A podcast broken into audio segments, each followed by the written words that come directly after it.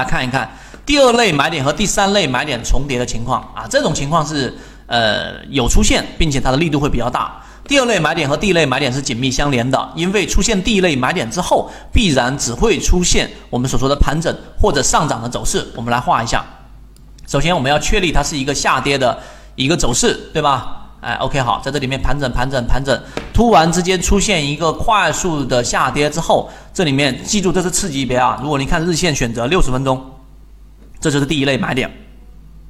好。这是第一类买点，那么第一类买点出现之后，必然就是我们说只能出现两种，第一种是盘整，第二种是上涨。这个好理解啊，盘整就在这地方上形成一个盘整，第二个就是形成一个上涨。所以当我们去确立了第一类买点出现以后，第二段次级别的走势就构成第二类买点。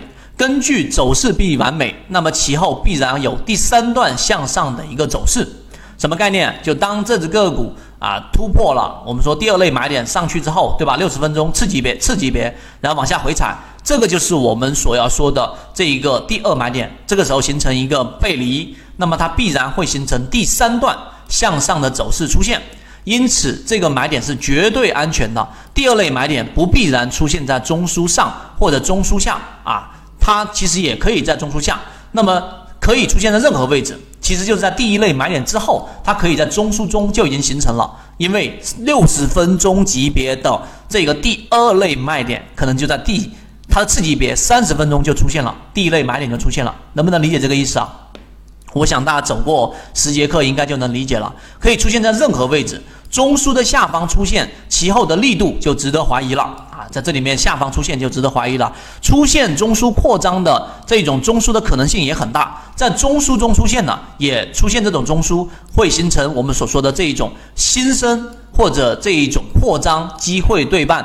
但是在中枢上出现的中枢新这种新生的机会就非常大，无论是哪种情况都是必然盈利的。就是刚才我画这个地方，它在中枢上方出现的，那么显然第一类买点和第二类买点是前后出现的，这个是前后出现必然的。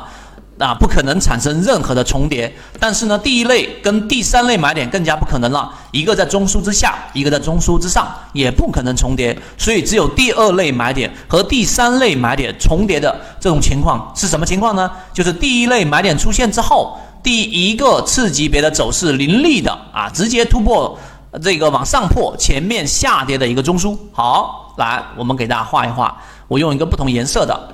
这是刚才我们说的第一类买点了吧？啊，我给大家圈出来，换一个不同颜色，这个颜色吧。这是我们看的第一类买点了。注意看这个地方，这是第一类买点了。由于它的这一个呃一个次级别走势，就这种情况，第一类买点出现之后，一个次级别走势快速的突破前面这一个下跌中枢，看到了没有？出现下跌中枢，由上突破了之后，下跌的最后一个中枢，然后在其上产生一个次级别的回抽。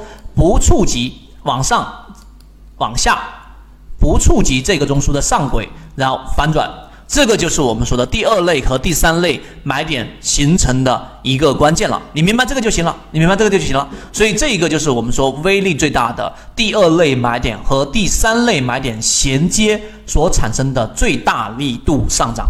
好，这一个地方你能理解到这个地方，实战就能运用上了。